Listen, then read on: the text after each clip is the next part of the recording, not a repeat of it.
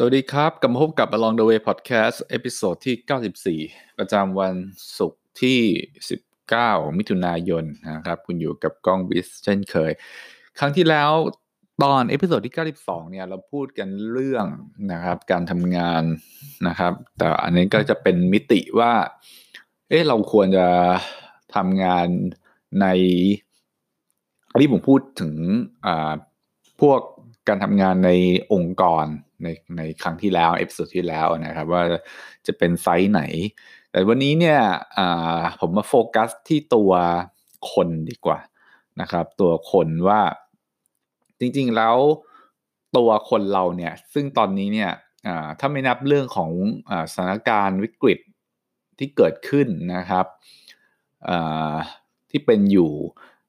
ไม่นับเรื่องนี้เนี่ยความจริงแล้วความจริงแล้วโลกเนี่ยก็มีการเปลี่ยนแปลงไปจากเดิมอยู่อยู่มากอยู่แล้ว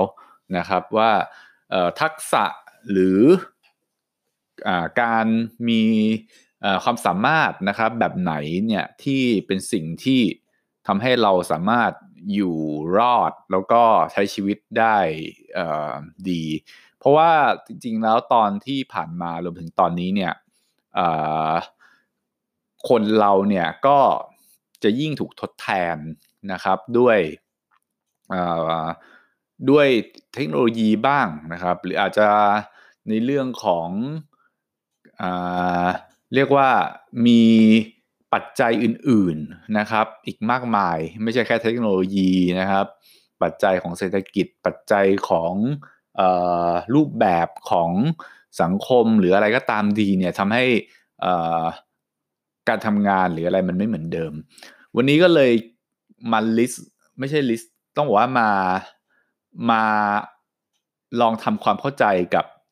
ทักษะที่มันแทนที่ได้ยากกันนะครับว่ามันเป็นยังไงนะครับ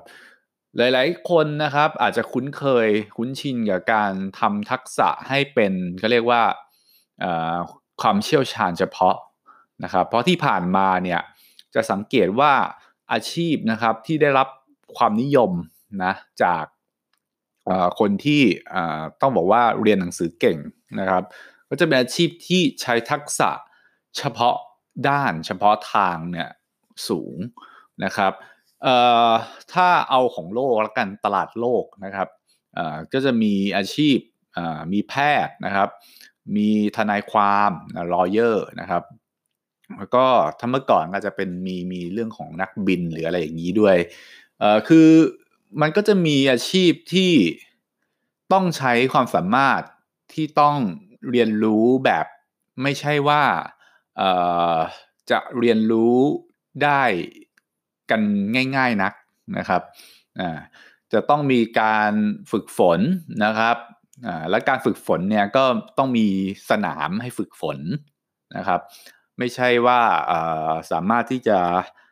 ทำกันเองได้ง่ายๆไอ้พวกเนี้ยก็จะเป็นเครื่องกีดกีดกั้นกีดขวาง ไม่ให้คนอื่นๆนะครับ สามารถที่จะทำแบบเดียวกันได้ง่าย ๆ เพราะฉะนั้นเนี่ยยกตัวอย่างให้เห็นภาพก็อย่างเช่นการสร้าง สร้างหมอขึ้นมาเนี่ยนะครับ คุณไม่สามารถไปอ่านหนังสือนะครับ แล้วก็จนไปแล้วก็ไปสอบออนไลน์ใช่ไหมแล้วก็ไป get certificate ออนไลน์แล้วก็สามารถบอกว่าตัวเองเป็นหมอได้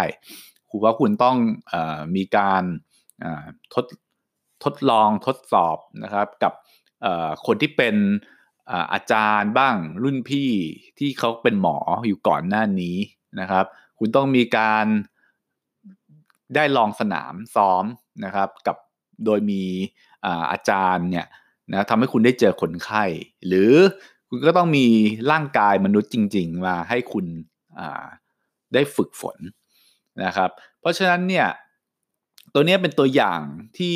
เห็นภาพชัดที่สุดแล้วนะครับสำหรับเรียกว่าเครื่องกีดกั้นนะครับ ว่าคุณจะ ไม่ให้คนอื่นเข้ามาตรงเนี้ยได้ง่ายนักนะครับและด้วยด้วยมันต้องลงทุนแบบนี้มันทำให้คนไม่สามารถเข้ามาได้ง่าย ขณะที่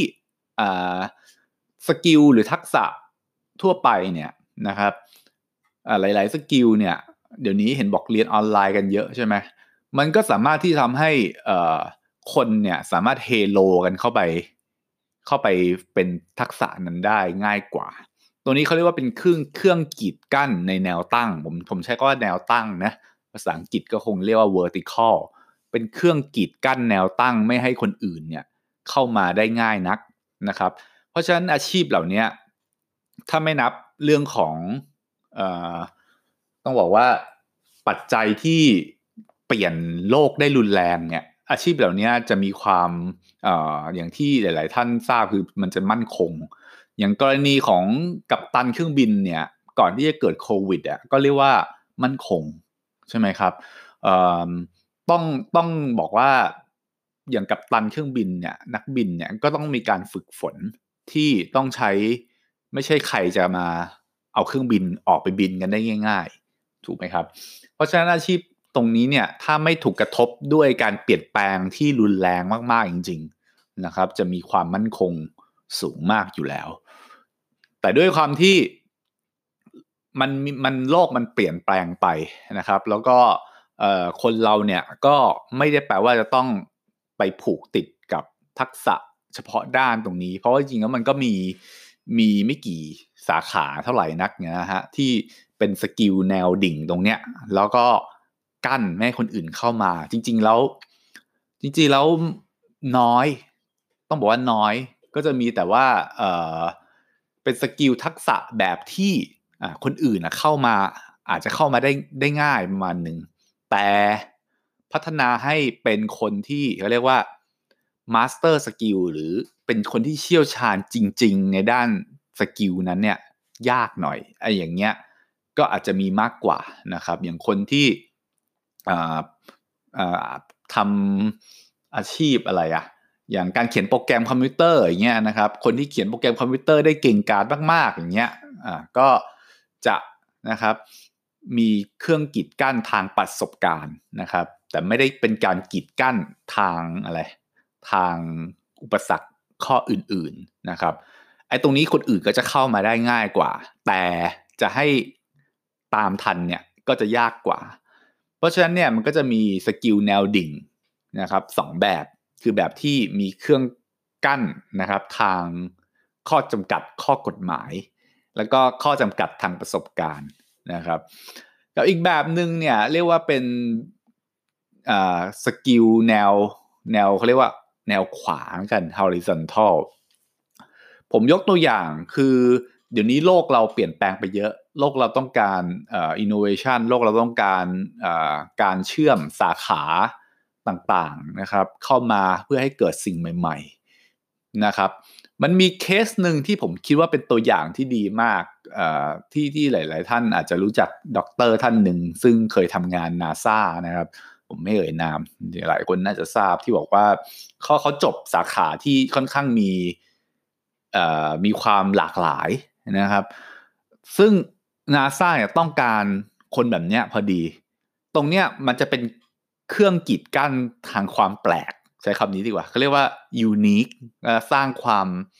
สร้างความแปลกด้วยประสบการณ์ หรือด้วยเขาเรียกว่าด้วยความเชี่ยวชาญที่เป็นเอกลักษณ์เฉพาะอ่าอ่าสมมุติจบสาขาที่ดูไม่เกี่ยวกันเลยอ่าจบเคมีใช่ไหม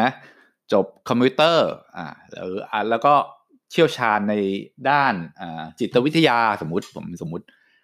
คนแบบนี้อาจจะเหมาะกับตับโลหรือหน้าที่หรืองานบางอย่าง ซึ่งต้องการคนที่มีทักษะแบบนี้ แล้วถามว่าถ้าถามหาคนแบบนี้ในท้องตลาดมีเยอะไหม ก็ไม่เยอะก็คือน้อย เพราะฉะนั้นเนี่ยก็จะกลายเป็นคอมบิเนชันเรียกว่าการใช้คอมบิเนชันหรือการรวมของทักษะที่มีความหลากหลาย จนกลายเป็น เครื่องกีดกั้นนะครับ ไม่ให้คนอื่นเข้ามาเข้ามาตรงพื้นที่หรืออาชีพหรืองานตรงเนี้ยได้ง่ายนักนะครับ ต่อไปผมเชื่อว่าโลกใบนี้เนี่ยจะมีคนแบบอย่างเงี้ยที่เกิดจากคอมบิเนชันของสาขาที่ดูไม่ไม่ไม่ดูดูไม่เหมือนกัน แต่มันกลายเป็นนิดหรือความต้องการใหม่ ๆ ของโลกใบนี้มากขึ้น ซึ่งผมค่อนข้างสนับสนุนแนวคิดอย่างนี้มาก นะครับ เพราะว่าจริงๆแล้วเนี่ยมันเป็นการเปิดโลกใบใหม่ เพราะไม่งั้นเนี่ยทุกคนก็จะต้องไปออยู่ในรูปแบบที่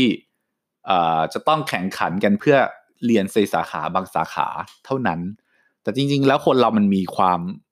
หลากหลายเยอะใช่ไหมครับมีมีความหลากหลายเยอะ จริง ๆ แล้วมันสามารถที่จะสร้างแพทเทิร์นรูปแบบที่เฉพาะตัวขึ้นมา แล้วก็ให้รูปแบบเฉพาะตัวเนี่ย เป็นเครื่องกีดกั้นนะครับ ไม่ได้ให้ใครสามารถเข้ามากันได้ง่าย ๆ เราจะเห็นว่าอาชีพถูกแทนที่เนี่ยก็จะเป็นอาชีพที่ทำไมครับ คนก็เรียนกันมา หรือทำงานกันมาเนี่ยคล้ายๆกันเหมือนเหมือนกันนะครับ ต่างกันอาจจบที่ไหนหรือทำงานมากี่ปีนะครับ ตรงนี้ก็จะถูกแทนที่ได้ไม่ยากนัก ยิ่งเป็นรูปแบบอย่างที่หลาย ๆ ท่านทราบว่ารูปแบบที่ซ้ำๆเนี่ยเราก็ใช้ระบบคอมพิวเตอร์ ระบบเครื่องจักรกลเนี่ยช่วยทำงานแทนได้นะครับ เพราะฉะนั้นเนี่ยผมว่าผมขอเอ่อเอ่อเขาเรียกว่าให้เห็นภาพอีกทีนะครับ แนวเครื่องกีดกั้นไม่ให้ทำให้ท่านเนี่ยมีเขาเรียกว่ามีความมั่นคงในในในการทำงานในการใช้ชีวิตเนี่ยนะครับ มี 2 แบบนะครับคือแบบแนวตั้งนะครับ ก็คือแนวเชี่ยวชาญในเฉพาะด้านอย่างหนึ่ง ซึ่งตรงนั้นน่ะมันตอบโจทย์โลกใบนี้ไปอีกได้อีกนานนะครับนะครับกับอีกแบบหนึ่งเนี่ยคือในแนวขวาง คือมีความแตกต่างของทักษะแล้วเอามารวมกัน จนกลายเป็นเอกลักษณ์เฉพาะของตัวท่านเองนะครับ หลายท่านอาจจะถามบอกว่าอ้าว ก็ในท้องตลาดงานเนี่ยมันมันมีแต่แบบอะต้องการนักบัญชีกับนักบัญชี ต้องการนักเขียนโปรแกรมก็นักเขียนโปรแกรมนะครับ จะสังเกตเห็นจ็อบบอร์ดเนี่ยหรือประกาศงานเนี่ยก็จะมีแต่ตำแหน่งที่มันคล้ายๆกันเนี่ยนะครับจัดเป็นกลุ่มงานขายงานโฆษณางานอะไรก็ แล้วแต่ที่จะจัดเป็นกลุ่มใหญ่ๆอ้าวอย่างนี้แล้วจะให้ผมมาทำยูนิค คอมบิเนชันหรือทักษะเฉพาะได้อย่างไรนะครับ ก็ต้องบอกว่าต้องต้องยอมรับอันนี้ก็เข้าใจได้ คือมันจะมีข้อเสียตรงนี้อยู่เหมือนกันว่า ถ้าท่านมองหาตามจ็อบบอร์ดเนี่ยมันอาจจะมีไม่ไม่เยอะนัก แต่ถ้าท่านจับตำแหน่งของท่านได้ รับรองว่าคนจะเข้ามาแทนที่ท่านได้ยากจริง ๆนะครับ ซึ่งมันมีได้ทั้งสองแบบไม่ว่าจะท่านจะได้ทำงานลักษณะอย่างเงี้ยในองค์กรนะครับ หรือท่าน สร้างสิ่งที่มันเป็นของตัวท่านเองนะครับ ตรงนี้ไม่ยึดติดกับเรื่องของบริษัทหรือองค์กรขนาดนั้นนะครับ เพราะว่าถ้าเกิดท่านสามารถสร้างทักษะไม่ว่าจะเป็นแนวแนวดิ่งที่ดี หรือแนวนอนที่ดีนะครับ ท่านสามารถที่ทำงานในองค์กรก็ได้นะครับ ในบริษัทอย่างที่ผมพูดไปใน episode ที่แล้วเนี่ยว่าคุณจะทำงานบริษัทแนวไหนก็ แล้วแต่รูปแบบสไตล์ที่เหมาะสมกับตัวเอง หรือนะครับ หรืออาจจะไปสร้างเป็นเรียกว่าตัวท่านเองขายตัวท่านเองได้ เอางี้ดีกว่านะครับ ซึ่งผมเชื่อว่าทักษะที่ดีจริงอะมันมันสามารถทำได้ทั้งสองแบบนะครับอะผมยกตัวอย่างหมอหรือทนายความนะครับ ท่านจะหมอท่านจะรักษาในโรงพยาบาลก็ได้ ทนายท่านจะทำงานใน law firm ก็ได้นะครับ หรือ หมอท่านจะเปิดคลินิกก็ได้ ทนายความท่านจะเปิดเป็นสำนักงานกฎหมายก็ได้นะครับเป็นทักษะแนวตั้งนะครับเออแต่กับตันนี่รู้สึกว่าจะเปิดเปิดไม่ได้ ต้องต้องต้องมีสายการบินอยู่นะครับ ส่วนทักษะแนวนอนเนี่ยนะครับอ่าตัวนี้เนี่ยคนที่หาเป็นเป็นงานลักษณะงานในบริษัทเนี่ยก็จะเป็นงานที่มีความใหม่มีความสด นะครับ มีความเรียกว่าสร้างจุดยืนให้ตัวเองตรงนั้นนะครับ เพราะฉะนั้นเนี่ยท่านจะเรียกว่ามีคนมา มีคนมาคอยแย่งตำแหน่งท่านนะไม่ไม่ไม่เยอะ แต่ว่าทักษะของท่านอะมันเพราะมันมัน special จริงๆนะครับอ่ากับอีกแบบหนึ่งคือด้วยความที่ท่านมีความเอ่อ combination แบบนั้นท่านอาจจะคิดค้นหรือสร้างสินค้าหรือบริการใหม่ๆ ออกสู่ตลาดได้นะครับ เพราะฉะนั้นเนี่ยผมมองว่าการที่เราจะหลุดพ้นกับดักแห่งการเรื่องเรื่องการทำงานในในโลกยุคปัจจุบันและอนาคตได้เนี่ยผมผมมองในสองมิตินี้นะครับ แล้วก็คิดว่าแน่นอนว่ามันไม่ง่ายนะครับสำหรับโลกจากนี้ไป เพราะว่าที่ผ่านมาคนเราไม่ได้เตรียมตัวลักษณะนี้กันเลยนะครับเเรียกว่า ทำตามแพทเทิร์นเดิมๆกันมาตลอดนะครับทำให้เกิดพอพอทุกอย่างมันเปลี่ยนไปเนี่ยโอ้โห มันเกิดอุปสรรค เกิดความกลัวนะครับ เกิดสิ่งที่ไม่มั่นคงไม่แน่นอนเนี่ยสูงมากนะครับ ตอนนี้เนี่ยก็เลยพอนึกถึงสิ่งที่พูดเมื่อ episode ที่แล้วก็เลยคิดว่า เออ นึกขึ้นได้ถึง ถ้าเราพูดถึง องค์กรหรือหน่วยงานหรือบริษัท เราก็พูดถึงเรื่องทักษะของคนไปด้วยแล้วกันนะครับ แล้วเดี๋ยวตอนหน้าจะมาพูดอีกอีกเรื่องหนึ่งนะครับ ต่อจากตอนนี้แหละนะครับว่าทำไมนะครับเราถึงจะต้องอ่าคือมันมันมีเหตุผลที่น่าสนใจอีกอีกประมาณหนึ่งว่าเราทำไมเราถึงต้องต้องสร้างทักษะนะครับ โดยเฉพาะผมโฟกัสไปที่ทักษะในแนวแนวนอนซะเยอะนะครับ ตรงเนี้ยกันให้มาก ๆนะครับ เพราะว่ามันจะเชื่อมโยงกับสิ่งที่จะทำให้ท่านรู้สึกมั่นคงกับชีวิตของตัวท่านเองนะครับ แล้วก็อาจจะทำให้ท่านมีความสุขหรือไม่กลัวนะครับกับสิ่งที่เกิดขึ้นนะครับกับโลกนะหรือกับตัวท่านเนี่ยในอนาคตนะฮะวันนี้นะครับเนื้อหามันจะค่อนข้าง มีความเหมือนกับเล่าอะ จริงๆจริงๆอลองดูพอดแคสต์มันก็คือการสิ่งที่ผมเจอนะ แล้วผมก็คิดแล้วก็เรียกว่า